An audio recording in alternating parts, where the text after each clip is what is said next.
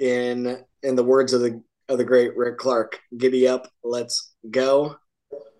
Good evening, everyone. My name is Mitchell Hora. I'm your host here for tonight. Rick and his wife are out in Europe enjoying themselves. So honored to be able to step in here tonight and host the Farm Green Podcast. Been on before, but for those that don't know me, Mitchell Hora. I'm a seventh generation farmer from Southeast Iowa. Got a couple different podcasts I do myself, the Topsoil Podcast and the Fieldwork Podcast. But my main thing is I've got Continuum Agra, soil health software company. And my guest tonight is my dad, Brian Hora. Just wanted to be able to take the time. I think a lot of you know Dad. He's a key part of a lot of he's the guy that's getting her done on our farm, making things go, taking the crazy ideas from the folks we hang out with, like Rick and Lauren and the rest, and trying to figure out, can we take some of those concepts and implement them on our farm? And most importantly, can we make it pay? So that's key. But anyway, Dad, maybe tee things up for the rest of the people, kind of explain a little bit more just to set the stage about our farm and maybe what you're seeing here this year on the farm. Okay. I'm Brian, and we farm in Washington County, which is southeast Iowa, south of Iowa City. So half hour south of Iowa City. So give you a little context where we're at. Corn, soybeans, and rye on the farm operation. We have about 700 acres of our own, and then I do some custom work for another buddy as well, doing the corn, soybeans for him. So we've been on this cover crop journey for 10 years now. No-tilled a lot before that, but in the last 10 years, we've been getting into the cover crops. And this year, over the last 5 years, we've been dealing with a lot of weather stresses, particularly, lack of water. This year is no different. But what we're noticing is a very good transition in this process with the cover crops, that the stresses that we're dealing with don't seem to be as impactful as they used to be. I drove across southern Iowa, most of the way across southern Iowa, back and forth today. And you don't have to go very far west and things start to look pretty rough, drying up, burning up, triple digits over there in south central Iowa though today. But all those areas had a lot of rain early, a lot of water early, but we were really short. And they're now paying the price for it, because I don't think their crops rooted down real well. Here we were nothing early on. You can share some of that, but yeah, especially between where we are, Southeast Iowa and Des Moines, really burned up. If I yesterday and the day before, I went I-80 clear out to Western Iowa and then just north there a little bit, Highway 44 on the way back, and out there it looks beautiful. But yeah, east of Des Moines, between Des Moines and Southeast Iowa here, yeah, really. It's just spotty. Like you just see the spots where it didn't root down, and yeah, it's just burnt. Yeah, a couple of months ago, driving through there, south of Des Moines, it just looked terrific. Everything was green and growing, and now everything's burning up, and it's really stressed today. But that's what happens. You don't have a crop that's rooted down, and I think that's one thing that maybe we could hit on today is that the resilience of the crop, and getting a lot more uniformity. Just because we've been pushing this cover crop, and I think our crops have rooted down, the soil has changed. And as we have heard all about this regenerative system and the resilience of a cover crop system, we're really seeing it this year. And things actually do look really good. So Mitchell, you mentioned about what we've seen this year. We had decent conditions at planting. It was a little on the cool side like everybody, but we went dry in early May. It's been an odd year. We have a farm that's about 30 miles from home, and it actually is probably above average rainfall for the year. Pushing since planting time at the end of April, I would say it's probably pushing 17 inches of rain. Where here at home, we had a couple inches, a little over 3 inches about 2 weeks ago. So things look pretty good. We've actually, the yard is actually green back up. It's not really growing here today, but we actually greened back up. But throughout May and all of June, we were extremely dry. Went about 7 weeks really with no measurable rain to speak of. And then the end of June, first part of July, we had 2.5 inches. Went dry again until there about the 5th or so of August, 5th to the 10th, where we had another 3+ inches. So really made a huge difference on our soybean crop and definitely helping the corn crop to fill out. And things look really good today. And under the amount of heat that we've got, it looks terrific out there. Yeah, it's going to end up being okay. And I think, for people coming in, once again, we're kind of going to talk a lot about our farm today. It's down in Southeast Iowa around Washington. A lot of material out there about Washington County. We're in a spot where there's a lot of no-till. We've been our family's been dabbling in it since the late 70s. There's a lot of cover crop. We've been doing that for the last 10 years. A lot of other farms around here have as well, but especially in a year like this where, very, very little rain, especially May, in June, now even through the summer, it's just been really spotty. I don't know what we've only had. The biggest rain that we've had all year is in one day is 1.5 inches. Yeah, and that was it depends on the farm again. The farm that's 30 miles away, it had a 2.5 inch rain right at the beginning of June, and it had constant rain ever since. But here at home, we've had one rain about 1.5 inches, 2 other rains that were in excess of 1 inch, but overall, we're just about 9 inches, I think, for the since end of April, since planting time. Month of April, we were dry in April too. We only had about 2 inches in April. So we're running about half of where we should be for the growing season. And there's a lot of drainage tile around here. Our drainage tile quit running in May. They ran from early March through May, and that's all they've run. They haven't run any water since. We, for some context, Southeast Iowa, where we are, is typically at 35 inches of precip for the year. And now that includes snow and stuff as well. We probably get 25% of that precip as snow, I would assume. But we have a lot of data that we track on our farm, very, very data oriented, and watching these rainfall events. And like Dad was just talking, we're about half of our normal rainfall for this year. Luckily, getting some shots here, and we're gonna end up being okay. But luckily the crop was able to root down early on. And the key thing for us has been when we get the rainfall event, we actually get that water in the ground. On our farm, we have a water infiltration rate of 4 inches of rainfall infiltration in less than 5 minutes. So now it's not really paying off that much for us this year because our biggest rain of the entire year is 1.5 inches, and we can infiltrate 1 inch of rain in 6 seconds. So we can definitely take all that in. But the key thing here is, when we have drought conditions like this, we've got that resilience built in after the use of these regenerative practices that now in a year like this, really paying off. Now, early on part of the year, though, it looked like crap early part of the year. We planted pretty much all of our beans got planted the week of April 10th, right after Easter. We had an awesome week, like 90%, 95% of our beans got planted that week. And then the mass majority of the corn got planted. I think it was the last week of April, first part of May, all the corn got planted. And I don't know, probably should have planted. If we had 2 tractors, we probably should have planted everything that first week of April. That second week of April would have been interesting. But with our size of operation, our context, our constraints, that's the way that things worked out. But it looked rough early part of the year because keep in mind, we're planting everything green. So those beans got planted the week of April 10th, and we didn't terminate a cover crop on the bean ground until May 20th. Yeah, so I think about the 17th to 18th this year. Yeah, close to that. So. Half of our rye, we took all the way in relay.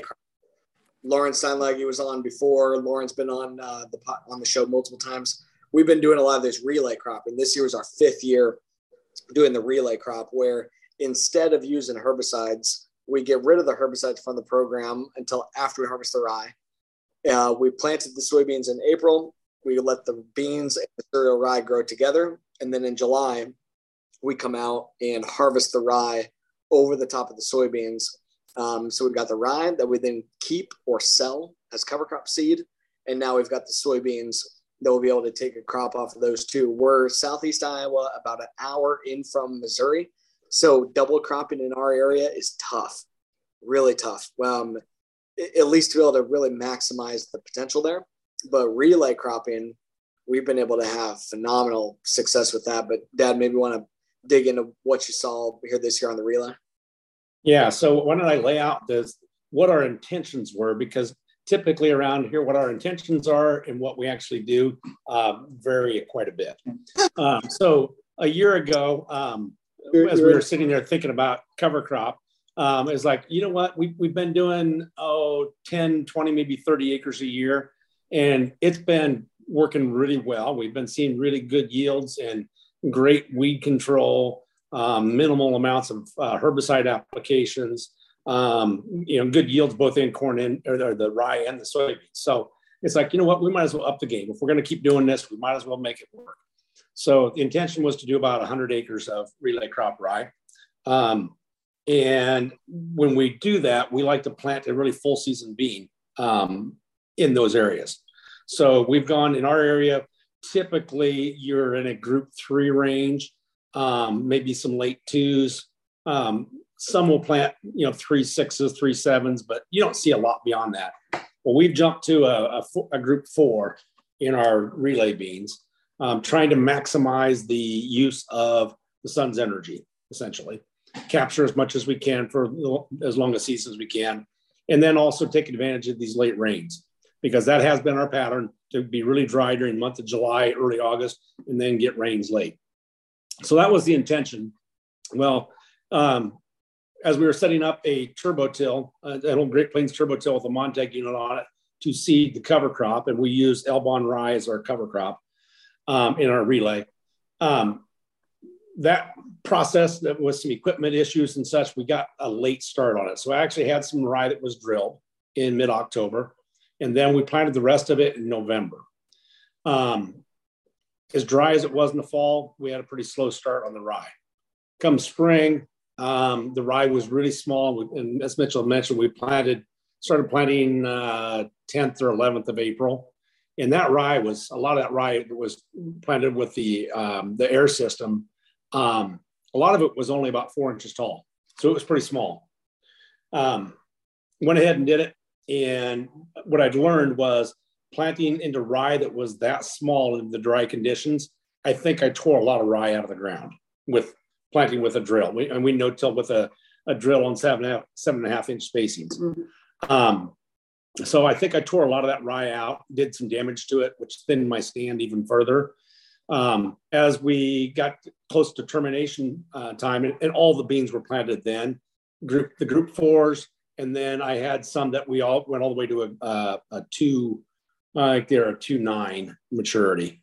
Not in an area that I intended to keep as a relay. But as the rye developed this spring, I saw where the really, really good stands were at. And instead of keeping 100 acres, I kept 140 of it. So we expanded our acres quite a bit, and instead of having this nice, easy block in one field of this, I had it in 4 different fields, and some of it's rougher ground. But the rye was so good, I'm like, I'm just going to let it go. So yeah, the plan didn't come together as we thought, but it still saved the best rye. But it's been awesome to see this relay thing really take off on our farm too, that it's in the fall, we're planting cereal rye ahead of soybeans anyway. In the relay, we usually go 60 pounds of rye instead of 45. Now, keep in mind on like Rick's context, where he's trying to roll a crimp, where he's in organic, he goes a lot heavier rate. We're not in an organic system. We're in a conventional system. And for where we're trying to relay or where we're doing our regular cover crop, we don't go crazy high rates of rye.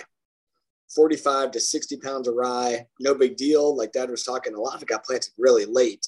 Now this year we'll be up on it and be able to plant significantly earlier, get that fall growth, be able to get things better established. But the cool thing is we plant all these beans in the spring, just like we normally would, plant them green, and then we just wait and spray off whatever we want to go ahead and kill that doesn't look that great or that's going to be a pain in the butt to go and try to harvest it. and keep the good stuff that we want to keep. And it was really hodgepodge, like how you terminated stuff around like the end rows and that, like, because a lot of times it was keeping the end rows, you know, don't trade the borders of the field, keep the borders there. And because the rye was looking amazing and it was holding the weeds down on its own, came in and harvest the rye. What yields weren't amazing here though this year. No, it was kind of all over the place. And a lot of that, as I mentioned earlier, we were dry. I did have one farm where we had the rye that's a little bit further away. And every time it seemed like we got a tenth or two at home, that farm would get a half inch. It's just a few miles away. But the beans there and that rye really grew a lot better. It had a really good stand over there. And so we let them go. And I thought the beans in that, and it's a variety that maybe the emergence of that variety, they just look terrific. So we ended up probably ranging from about 18 to 22, 23 bushels the acre on the rye. But with that late planting, the stresses of hitting that rye early and then lack of water, the rye didn't tiller very much. So, and this Elbon rye is pretty thin anyhow. So I was getting a lot more sun to the ground than I typically would like to see getting down through that canopy. So things were drying out quite a bit on us. But so combination of things would be, again, being short of water. If I were to have it to do it again, I would probably put some nitrogen on that rye early in the year. Yeah. To get it going.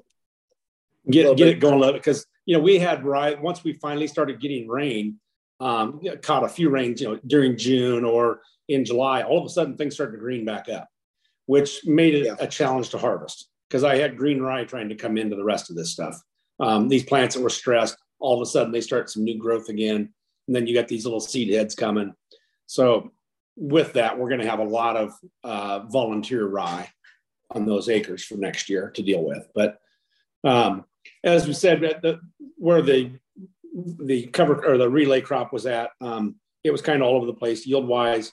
The beans, the ones that I planted the earliest, the group fours, they looked god awful for the longest time. They just were not growing.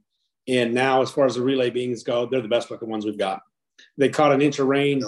The day after I finished harvesting my rye, I had an inch of rain that next morning, which was absolutely perfect. Couldn't have ordered a better rain. It got all the weeds that I cut off, got them to grow a little bit. So about 3 days later, I was able, and all the straw went to the ground. So about 3 days later, I was able to spray and clean everything up really, really well. Yeah, because keep in mind here, everyone, that this is solid seeded rye in the fall, like our cover crop, then drilled soybeans in the spring. They're solid seeded. So we go out there and we run over some of the soybeans. They're not in rows, stuff like Lauren and other guys do. It's solid seeded. We cut it over the top, spit some of the straw at the backs of that rain, just knock that straw down in. Those beans are able to take off and go. They got full sunlight, rain, and then we do come through and hit it with a shot of herbicide, no residuals or nothing like that, just a contact killer to just clean things up. Dad loves super clean fields. And but the key with that has been, you know, we're in a conventional system, and the more we can keep ahead of the weeds now, the more and more we're able to continue to cut back. Also here, everyone, please put your questions in the chat or raise your hand and Rachel will bring you in, ask your questions here live to us here as well. You know, we want to talk about what you talk about, get your questions answered. There's a nice crowd in here. So appreciate you spending your evening with us here. So just talking there, Dad, about, you know, cutting back on some of our inputs. Maybe tell the story on some of your experiments on herbicides here first, then we're going to get into some of the other stuff that you're cutting back. Again, we're not in a organic system like Rick. Rick has gotten to that full extent. We, in our system, we're in a conventional system. We're just looking at, can we reduce our cost of production? We're only on 700 acres. We got to make every acre really pay. And that's where the relay cropping helps, because we got two crops that we're going to harvest. Usually we're looking for 30 bushel rye. This year is about 20 bushel on average because of the drought and the late planting beans. Hopefully they'll still make 65, 70 bushel beans. Usually we're going for 70, 75, 80 bushel beans, and being able to do it in a relay, like, it's still super profitable. But yeah, tell the story on some of your herbicide experiments here for this year and cut back on herbicides. So you know, we all hear everybody talk about using cover crops to for weed control. And a couple of weeks ago, I calculated our costs per acre for corn and soybean herbicides. And this is total cost on all acres of soybeans. I'm below $19 an acre. That includes my relay. That includes everything that was with the rye that was terminated early. And on corn, I was at about just a little under $18 an acre. So we are definitely using the rye to help us. Corn and beans, first pass, if I'm spraying my burn down, I'm strictly spraying Roundup, glyphosate, generic, you know, generic Roundup. I don't use any residuals first pass because I'm spraying on cover crop that's actively growing. Typically in the corn, it's at least a foot tall, if not more. And the soybeans, that first burn down pass, third week of May, you know, I've got seed heads on the rye already. So soil applied herbicide does not work if it does not get to the soil, is my thought process on it. So why put it out there? And this year with the dry conditions, especially early, it would not have done any good to put it out there. So then it comes to rates. So with that, I've had people ask me, you know, you're spraying 4 foot tall rye. What are you using, 40 ounces? I'm like, no, I'm spraying on it today. You know, it's been 80, 85 degrees. This rye is growing fast. It's got water. A pint, maybe even down to 12 ounces is plenty. It'll kill it. It does not take very much when it's growing as fast as it's growing. It's had great growing conditions. I'm not dealing with this fluctuating temperatures. It's warm, so the grass is growing fast, so it doesn't take very much to kill it. So most of the bean acres had a pint. I use that really light rate on a lot of the corn acres, but a pint of Roundup on soybeans first pass. And then I came back, so terminated that rye, and other than the relay crop, and simply where I've got relay crop, I just, you know, I've got auto steer on the sprayer. So I just skip a bunch of swaths typically and just jump over to wherever the next one needs to start. Just saves me a lot of hassle. But then second pass coming through, probably I want to say around the middle of May or June, 15th to 20th of June, second pass. And I've got Enlist beans planted. So I'm spraying Enlist. And at that time, I was also putting on some biologicals. So some growth promotants, maybe some micronutrients and some things like that. The nice thing about doing that with straight Enlist is I don't have to slow down and stop for a waterway. I can just spray right through everything, clean the broadleafs out of the waterways and off the edges, and spray everything really, really quick. So I sprayed everything that had been previously terminated, all got a passive Enlist then.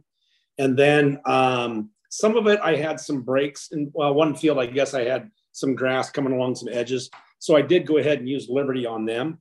A pint of Liberty tends to work, a pint of Liberty, pint of Enlist. And in all of the relay cropping, I came back in and hit with after harvest, sprayed a pint of Liberty and a pint of Enlist on all of that as well.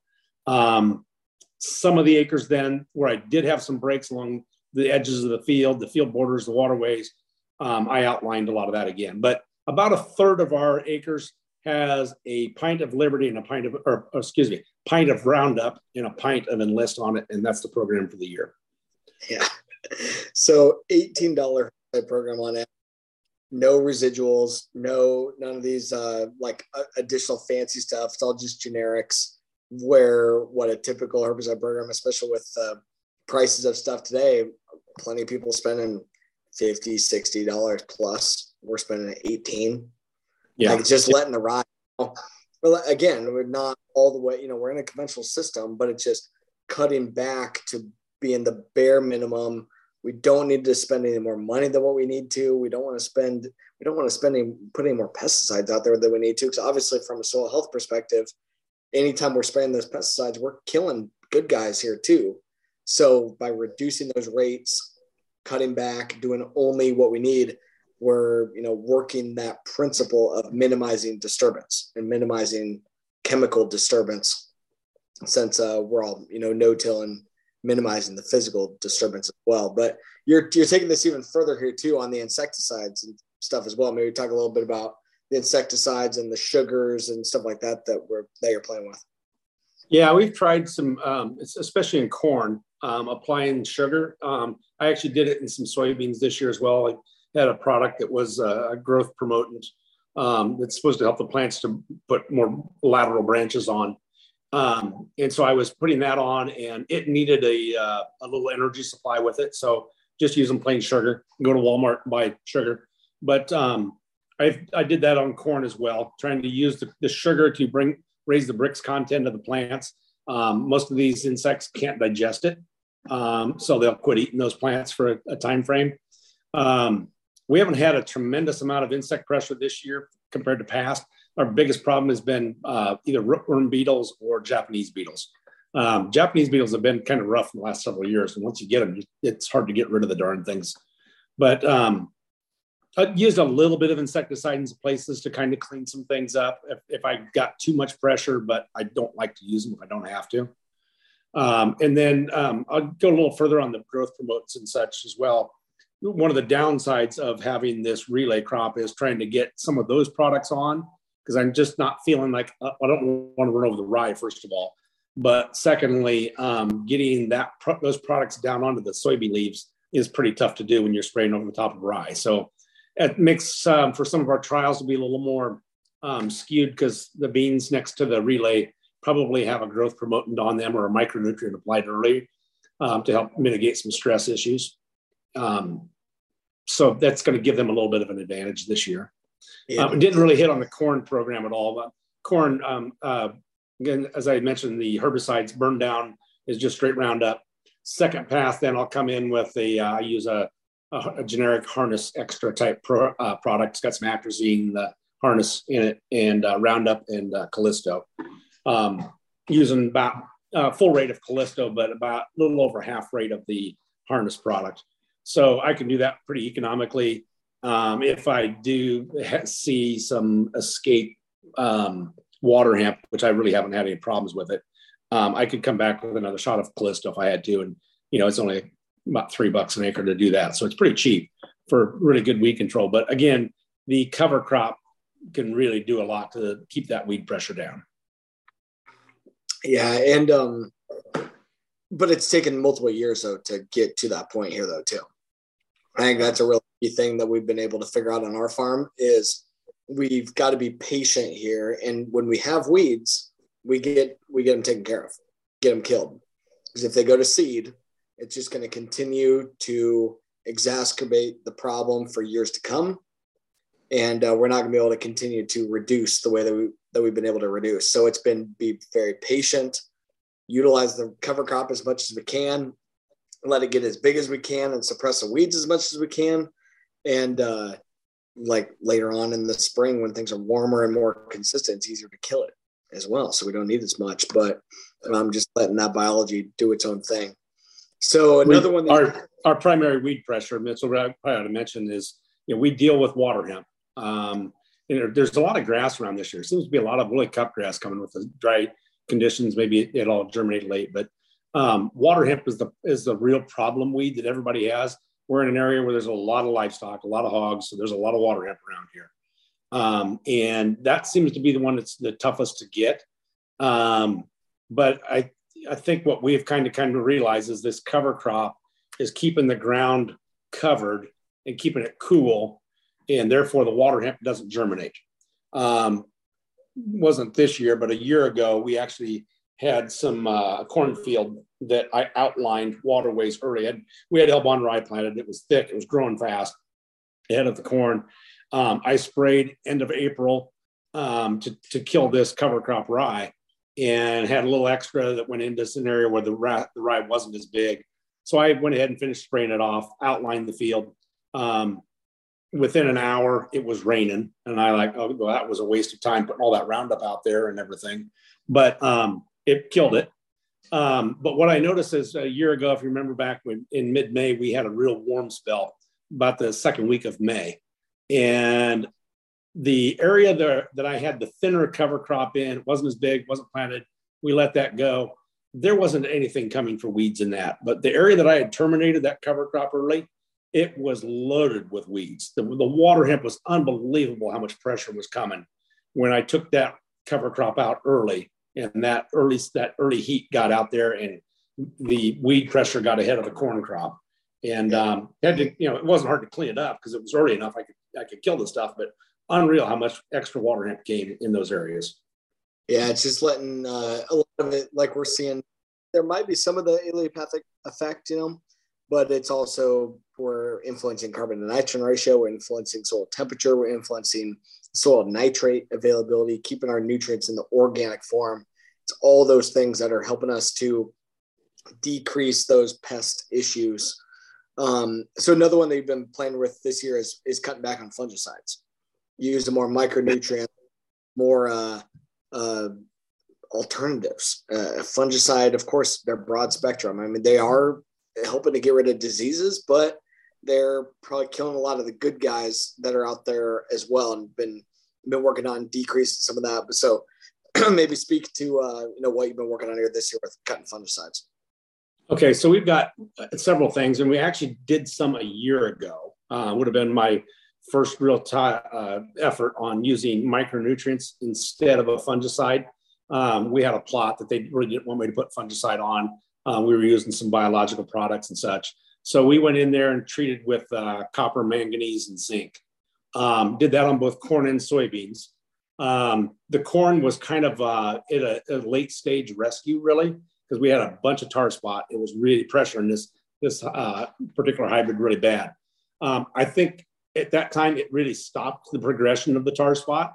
But on another farm then, I had it on soybeans. I sprayed the same copper, zinc, and manganese on soybeans. And next to it, I used a fungicide.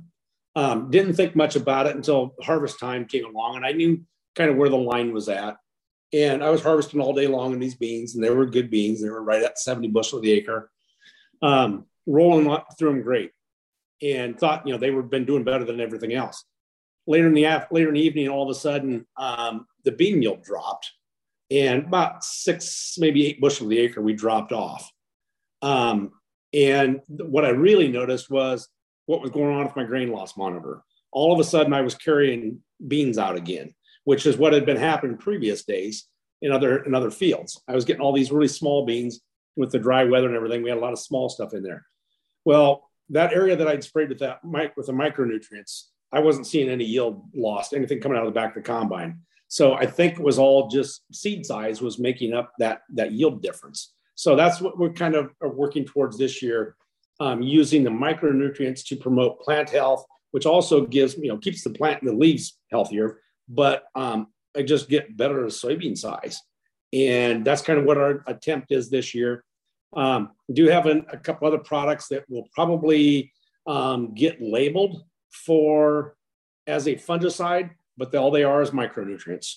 Trying to use those to control diseases, both in corn and soybeans. And unfortunately this year, fortunately we don't have a tar spot problem. Unfortunately, we can't really test to see if this stuff controls tar spot because we have not seen tar spot at all around this area this year.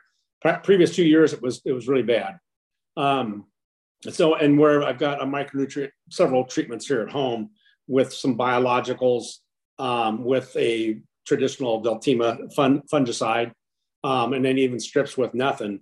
I really can't tell much difference walking across the field here because the only disease we have is gray leaf spot, and it's not very much because it's been so dry. The farm where we've been getting rain, there's a fair amount of gray leaf spot on it.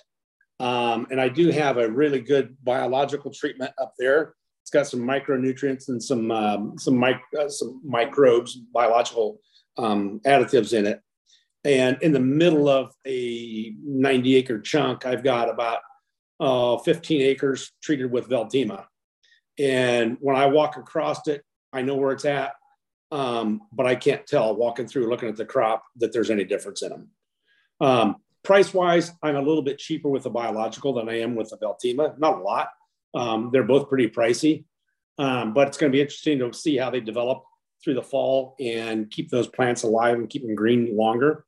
And Mitchell, I haven't really asked you about this, but sometime maybe we'll have to figure this out. If I can keep those corn plants green for an extra 3 weeks, how much more carbon can I put in the soil? I don't you know, being able to continue to pump carbon down in the ground for longer, keep feeding our microbes, continue to make things function. But also, I mean, from on the farm side, I think we're talking about standability. We're talking about maintaining that yield. We're talking about, you know, fending off for poor weather conditions, the, you know, being more resilient, like what we're seeing really shine through here this year, really seeing that resiliency pay off. Even when things early part of the year might not have looked amazing, now they're pulling through and able to have that resilience that we're not seeing with some of the, not seeing everywhere as we're driving around and seeing the rest of the countryside. But I was going to ask on the cost side of things, that's really what this boils down to is it's got to be profitable. Number one, we're run a business here. It's got to be profitable. It's only 700 acres. We've got to make them all work. And, but if we can do it in a manner that's better for our soil health, that helps out a lot, you know, so looking for long haul. Just had a question come in and yeah, folks, please definitely put your questions in the chat or raise your hand and Rachel will let you in. Obviously, Dad and I are just talking on all kinds of different stuff here that we're going on the farm, and got a couple other topics that we're going to hit on here as well. But feel free, jump in anytime. Gibberellic acid. Brad, thanks for the question. Brad's using it on corn silage, keeping the leaves green. Brad, might have to have you jump in and help and explain it. I don't know nothing about it. Dad, do you know what? No. What are these? No, that's out of my wheelhouse. That's out of our wheelhouse there. So Brad, maybe if you want to, you know, explain kind of seeing what you're seeing, come on in and we'll chat on it. We've been playing around more so with a lot of other humic acids and other products like that. We've got products on the humic acid side of things and other micronutrients and sugars. I'm assuming it's all the same type of concept. Those a lot of those humic acids and stuff, they're just long chain carbons is what they are. So we're talking about short chain carbons like table sugar, you know, where we're talking about just simple sugar compounds. The plant, of course, is looking at sucrose and fructose and glucose. And then you get longer chain carbons like humic acid and fulvic acid, and then going all the way to longer chain carbons like cellulose and lignin and humus, more complex molecules. But okay, growth regulator, Brad, Sam. Growth regulator, Rise Up Smart Grass. Fancy. But so gibberellic, but on the corn side, so it's the same type of concept, I mean, of keeping things green, keeping things happy and healthy, but maybe being able to do it without fungicide. And what the issue is, a lot of these fungicides, you know, just like what we're seeing in herbicides as well, that you utilize the same thing, same mode of action over and over and over, and you don't get the coverage and you don't get the defense that you want to get. So instead, if you can make the plant healthier on its own and be more on the offensive side of things, you don't have to just play defense all the time. So I don't know, I think it seems like it's a good path to be on, being able to let the plant do its own thing. And I don't know, I mean, I suppose what we kind of get to the point eventually on the fungicide side of things, just like we are with the insecticides, hey, we'll use it if we absolutely have to, but we're going to go to all the other extents first to fend off the issue and only use the pesticide if we absolutely have to at the end of the day.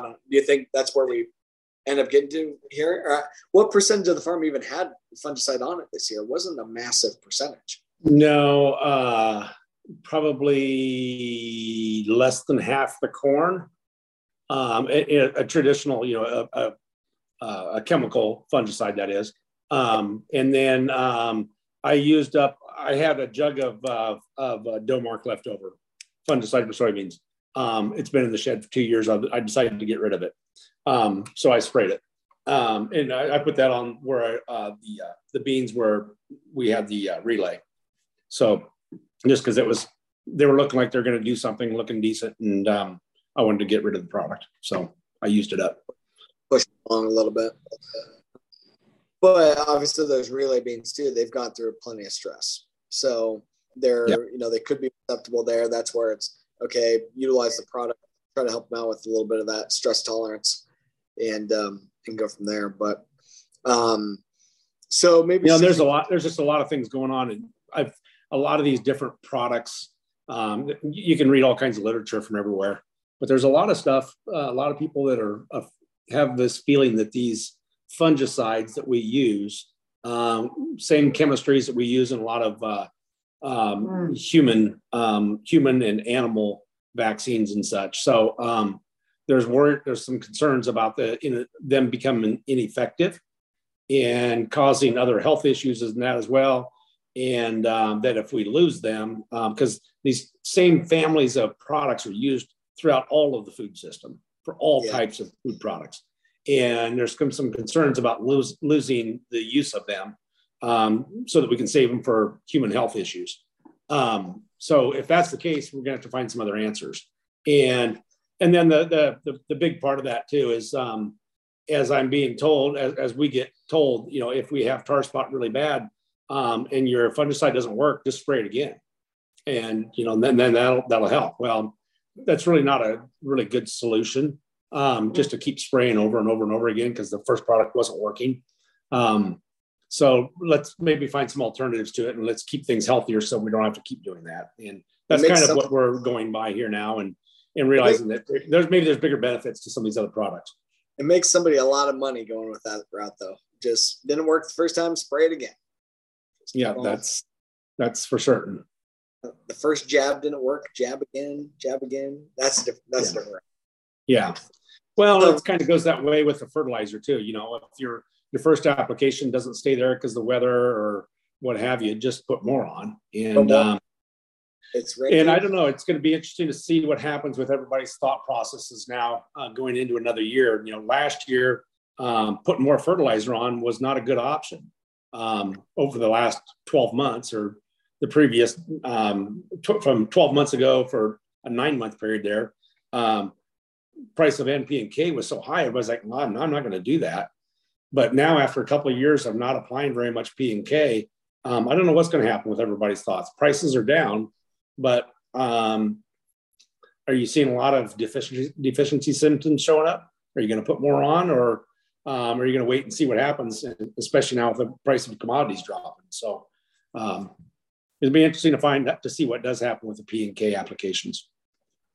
Well, and that to shift gears a little bit, you know, talk about on efficiencies overall. You know, here this whole episode we've been talking a lot about how we're cutting back on stuff and, you know, working things down that regenerative path. You know, being patient with it, but moving it in that direction. This carbon intensity thing. Is the new opportunity to be able to put a number on that, and being able to put a number on what is your actual carbon footprint per bushel. It's something that at Continuum Agra have been really hot on. Carbon intensity is really important for biofuel markets, especially and markets that are affected by the new 45Z tax credit. Not necessarily new, but new for producers, because of the Inflation Reduction Act and some of the amendments that it made, where biofuel companies can earn tax credits, lowering the carbon intensity of their biofuel, and they can include lowering the carbon intensity of the grain that goes into the biofuel to count towards their ability to earn these tax credits. So on our farm, we have some of our fields that have a carbon intensity score as low as -10.1, which is worth more than $2 a bushel in these tax credits. And this year, we might not be quite 240 bushel corn, so we'll recalculate the scores at the end of the year when we know yield. But when we have 240 bushel averages, 240 bushel corn with a CI score of -10.1 is worth over $530 per acre. Significant opportunity for biofuel companies and farmers to work together. But interesting just to see, you know, that the this story coming together, you know, and this stuff, you know, the work that you've been after for 40 years working this direction. And especially since we've been really hammering on the 7-8 years, puts us in a really unique position to capitalize. Pretty much everything we've done up to this point, we haven't gotten paid nothing for. We've gotten some nice awards and some, you know, papers. So Dad and I were at the state fair last week. We got an award from the governor for environmental leadership award, and we're soil health champion, National Association of Conservation Districts, and a lot of cool stuff like that. But we've not really been able to utilize a real data and a real story in a marketplace. And now with these 45Z tax credits, it looks like we're finally going to be able to really tap into utilizing this story and getting paid for all this effort that we've put on. But I don't know, you're hearing a lot about it too. What's some of your update on this carbon intensity topic?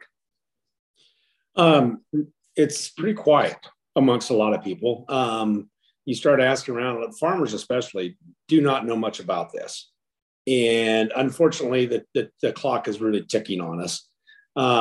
I think amongst the leaders in the ag community, been to a variety of the commodity groups, the farmer groups out there, there's interest.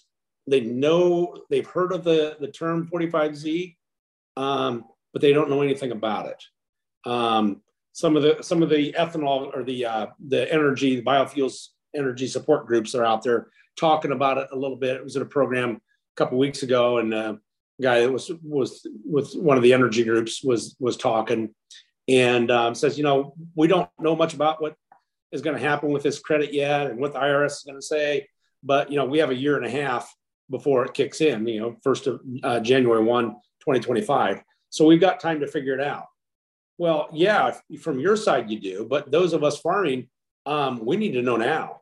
We need to have this because we're going to plant this cover crop, and we're already purchasing. If you haven't already purchased, we use anhydrous, and if you haven't purchased your anhydrous already this year, you've already seen at least a 20% increase from where it was a month ago. That's not going to slow down the way it sounds. It's going to continue to go up. Your P&K values, they're climbing already as well. So we hit a low back in June on NP&K, late May, early June, and now they're all on the rise again. So as you're making decisions as to what to put on, that's going to impact your CI score.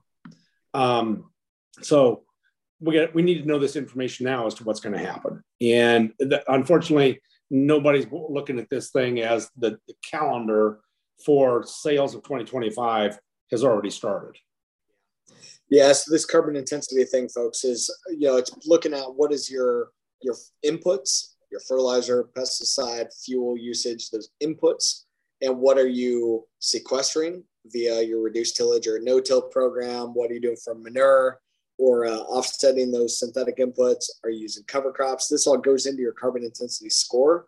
Then it's divided by the bushels that you are producing. And we've been calculating this at Continuum Ag with our software, but we need the IRS to come out with their final ruling and put the Inflation Reduction Act code into the actual, take the law and put it in the actual tax code. And there's holdups on that. I was on a meeting today with one of the largest CPA firms in the world. And in the CPA world, there's Big Four. This is one of the Big Four, freaking massive. And we were talking about, how are we going to make this go, and can we collaborate together and stuff? We got some interesting things happening, but they said there was a different Inflation Reduction Act code around renewable hydrogen, or not renewable, but low carbon hydrogen or hydrogen production, that the IRS recently missed a deadline about some of the rules that they were supposed to put out about low carbon hydrogen. And it ties in as part of this hydrogen tax credit. I need to look into figuring out exactly what it is. Just literally got mentioned in a meeting I was on just a couple hours ago.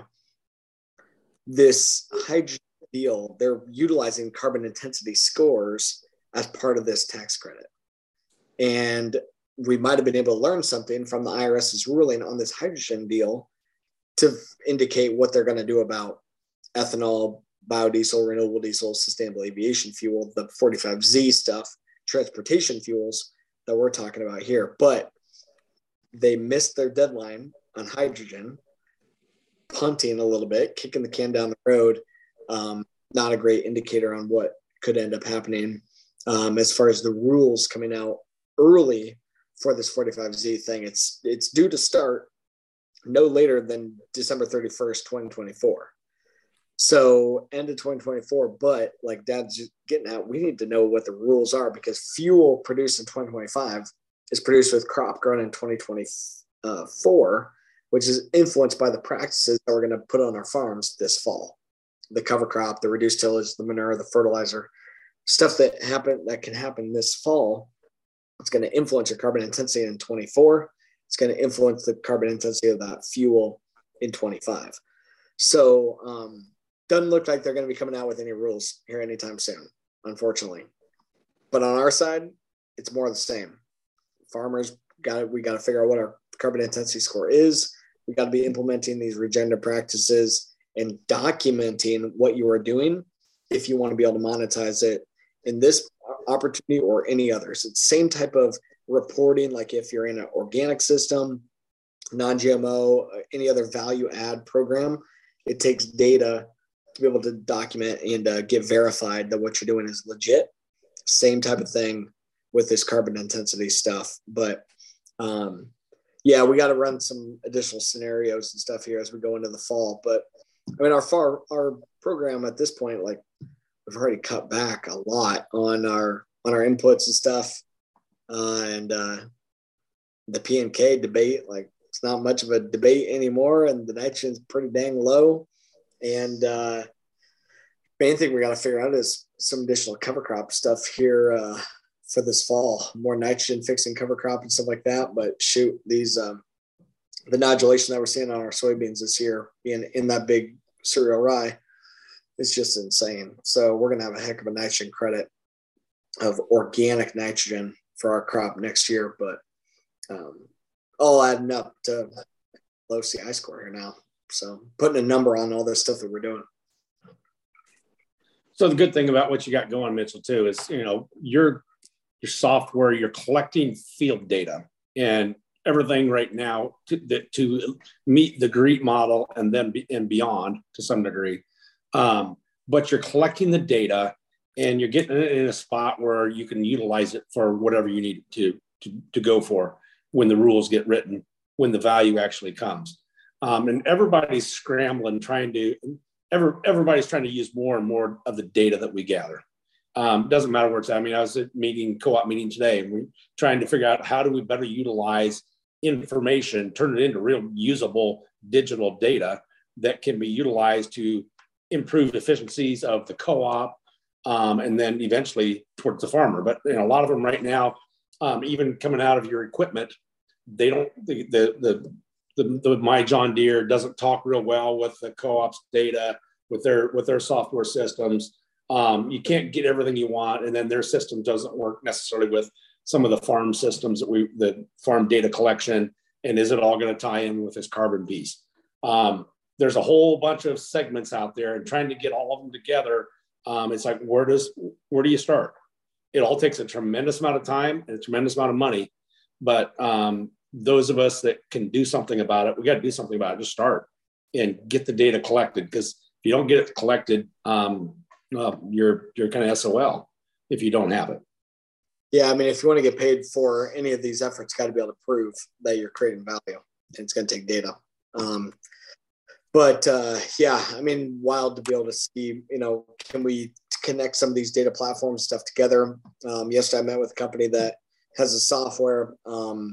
It's a consulting company, but they have their own software representing more than 500,000 acres or more, you know, and data, being able to get that connected and to make this easy on farmers to put some scores to what we're doing and hopefully put some dollars to it as well.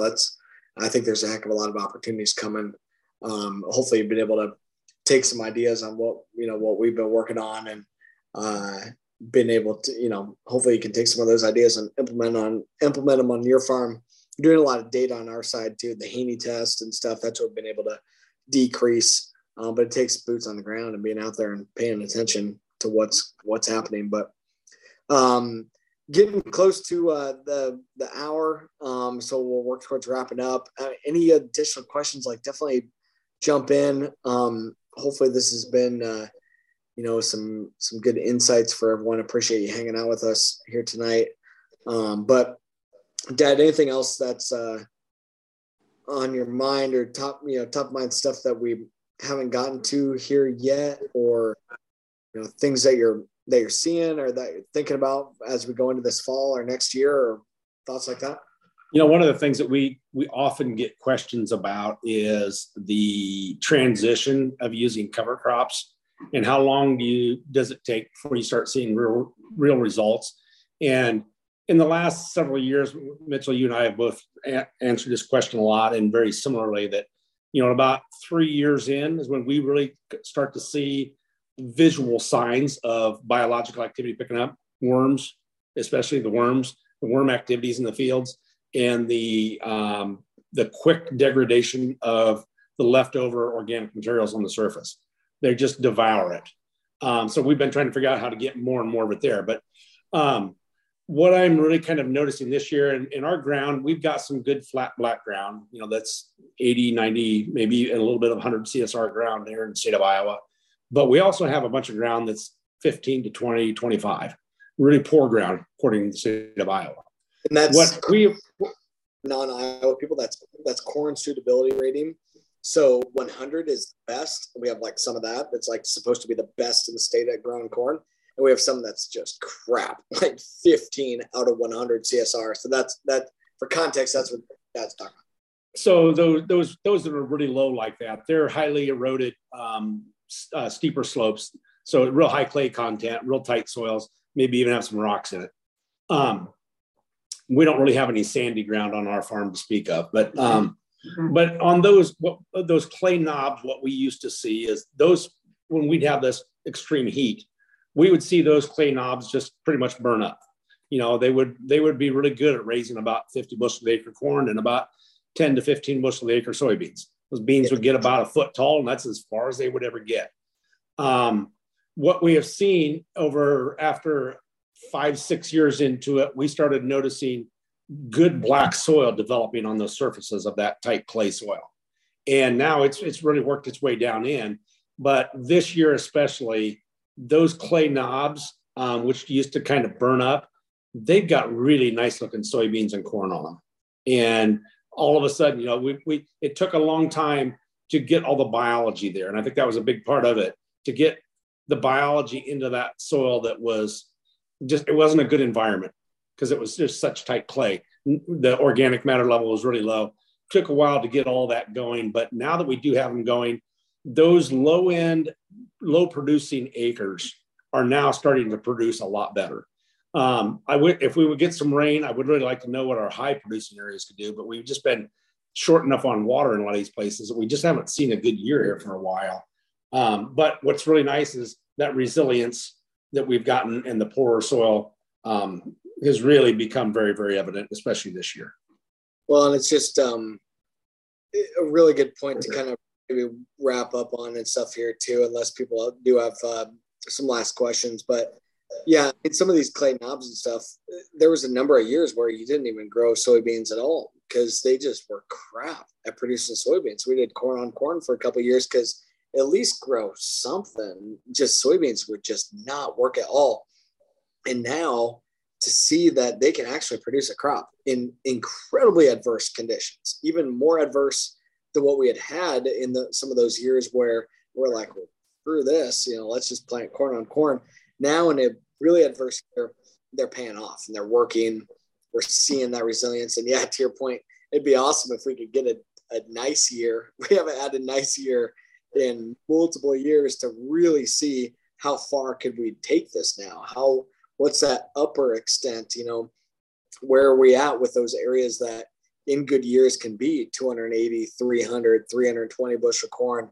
How can we, can we see that across a lot more acres when we get decent conditions this year? I don't know. I mean, the farm that you mentioned that's 30 miles away, it's over close to West Liberty, it's going to have pretty decent corn. It's probably going to be 240, 250 bush corn over there, hopefully better. But yeah, hopefully it's in the 20, and the beans, hopefully 55, 60, some of them maybe 65, where usually we'd be looking at 65, 70, 75 whole field averages.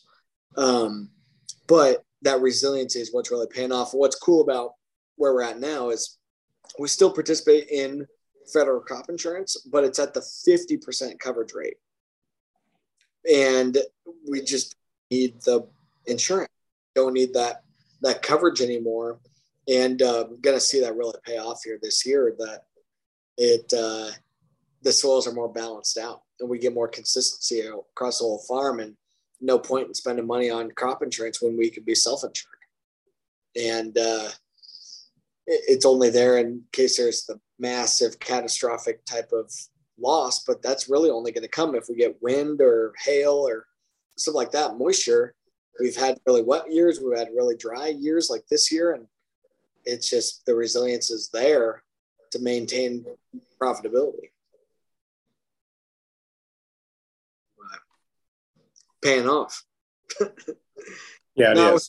It's taken a while, but the real results are showing up. Yeah, 6, 8, 10 years into it. And we've seen good results. We've seen this organic matter level rising across the farm.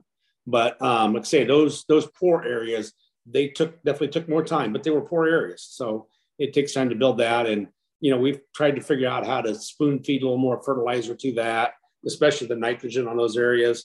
They're not high yielding areas, and that's where our worst nitrogen efficiency is at. We gotta pump the nitrogen to that, but when you stop and think about it, it makes sense. There's not organic matter there. So those high producing areas, typical high producing areas of the field have a lot of organic matter. They were producing a lot of nitrogen, so you don't have to over apply there. Cut it back and put it in the areas that are lower producing. So kind of just the opposite of what you would think, crop removal type of scenario. But when you stop to think about what's going on underground, that it starts to make some sense. Yeah, it's those good areas that we don't have to push on them as much anymore. What are some of those organic matter levels? Just ask. In those crappy areas, you're talking 1% organic or less. In our good stuff, we've worked it all the way up to now. We got some stuff that's 6.2, 6.2%. Field averages that are now, over 5, getting up to 5% and higher. But we've seen significant increases in our organic matter, from like 2010 to 2020. We saw about a 1.4% increase whole field averages, in organic matter on some of our fields. So seeing things really start to increase, but the key for us has been a lot of variability, from 1% to 6% organic matter. It's just all over the place. But seeing with these regenerative practices that across the board, we can improve more consistencies. We can get things to level out. We can get rid of some of those really crappy areas and get them all caught up to some of the better areas. But just seeing this stuff pay off. That's, I think, the key for us to journey on. And we're seeing, we're absolutely seeing it. It's absolutely working the right way. And could we go faster if we were to go more extreme, more diversity? We don't have livestock that's integrated on these fields. We're still using pesticides. Could we go further? Absolutely. We're absolutely leaving opportunity on the table. I know it for sure. And we see it in our, we have our plot that is dad's sweet corn patch. It gets diverse cover crop, and it does get a roundup pass some early part of the year to kill off the cover, to let the corn grow. But that's it, and it grows just amazing corn in there. And the soil, the structure, the activity is just through the roof because of those diverse covers. And so I know we're leaving opportunity on the table out at scale, but in that sweet corn patch, we can plant the cover crop really early. That sweet corn comes off in the summer, can have cover crop out there and get that diversity where in our current full season row crop system, just not able to really exemplify all that diversity. So, and you, as you've mentioned that diversity, we started off talking about relay cropping, and we have tried to do some of that relay cropping on some of that rougher ground, because we know that that's what that's the soils that would benefit most from the multi-species crops, and especially two crops growing to maturity during a year, the cover crop growing heavy throughout, you know, the fall and winter and spring.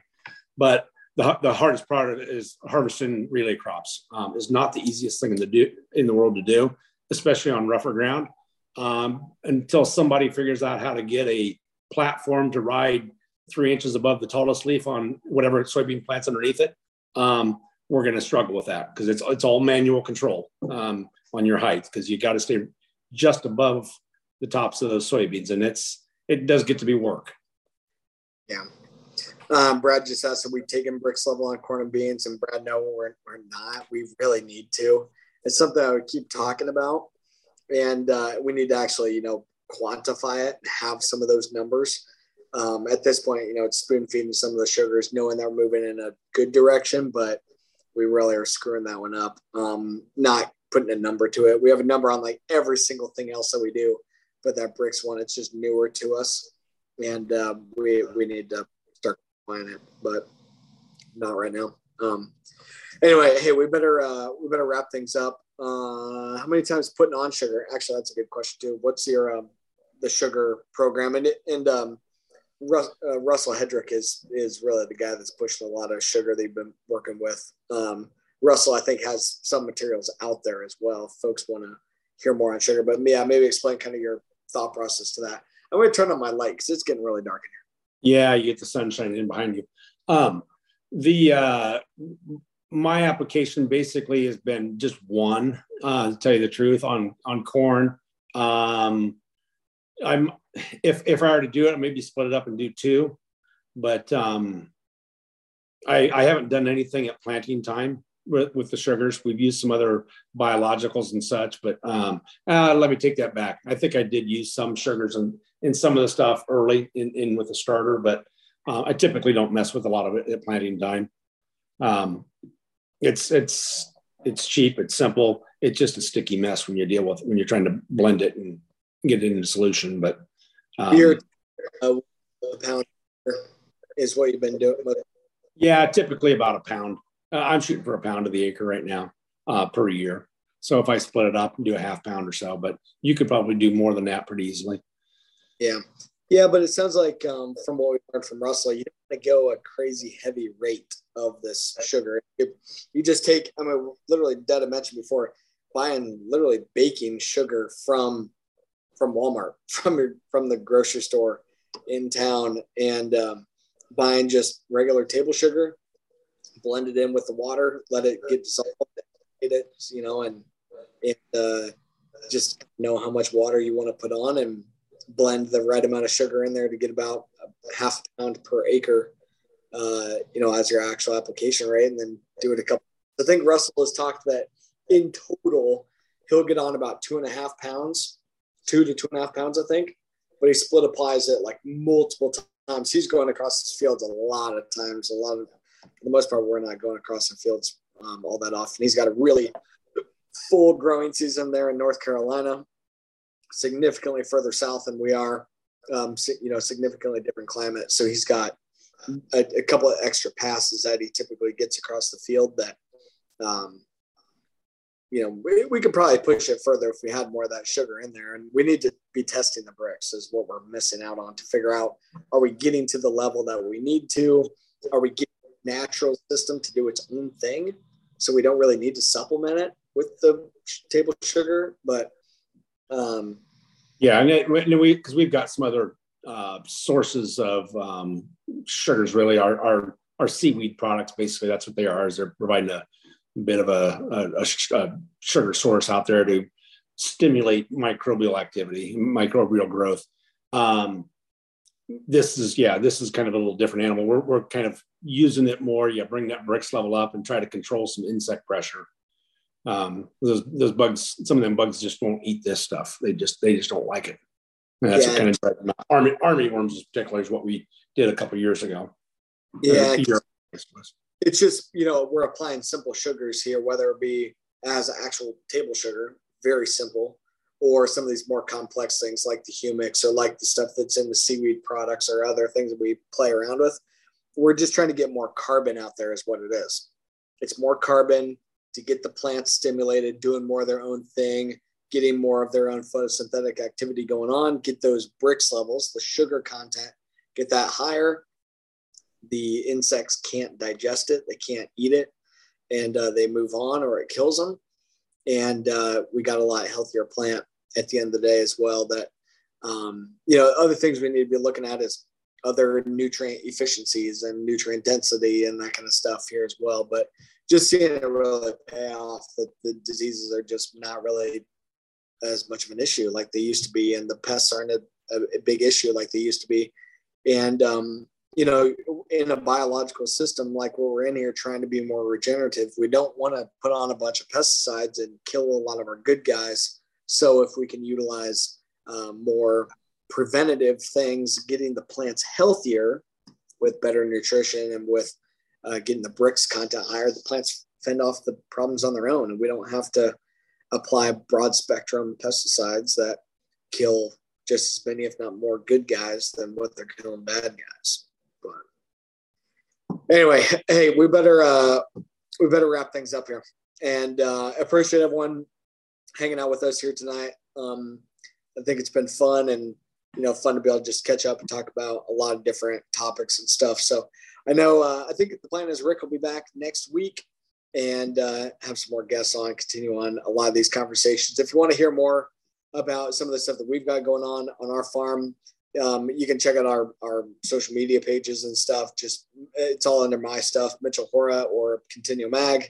A bunch of YouTube videos and stuff like that on our Continuum Ag YouTube page.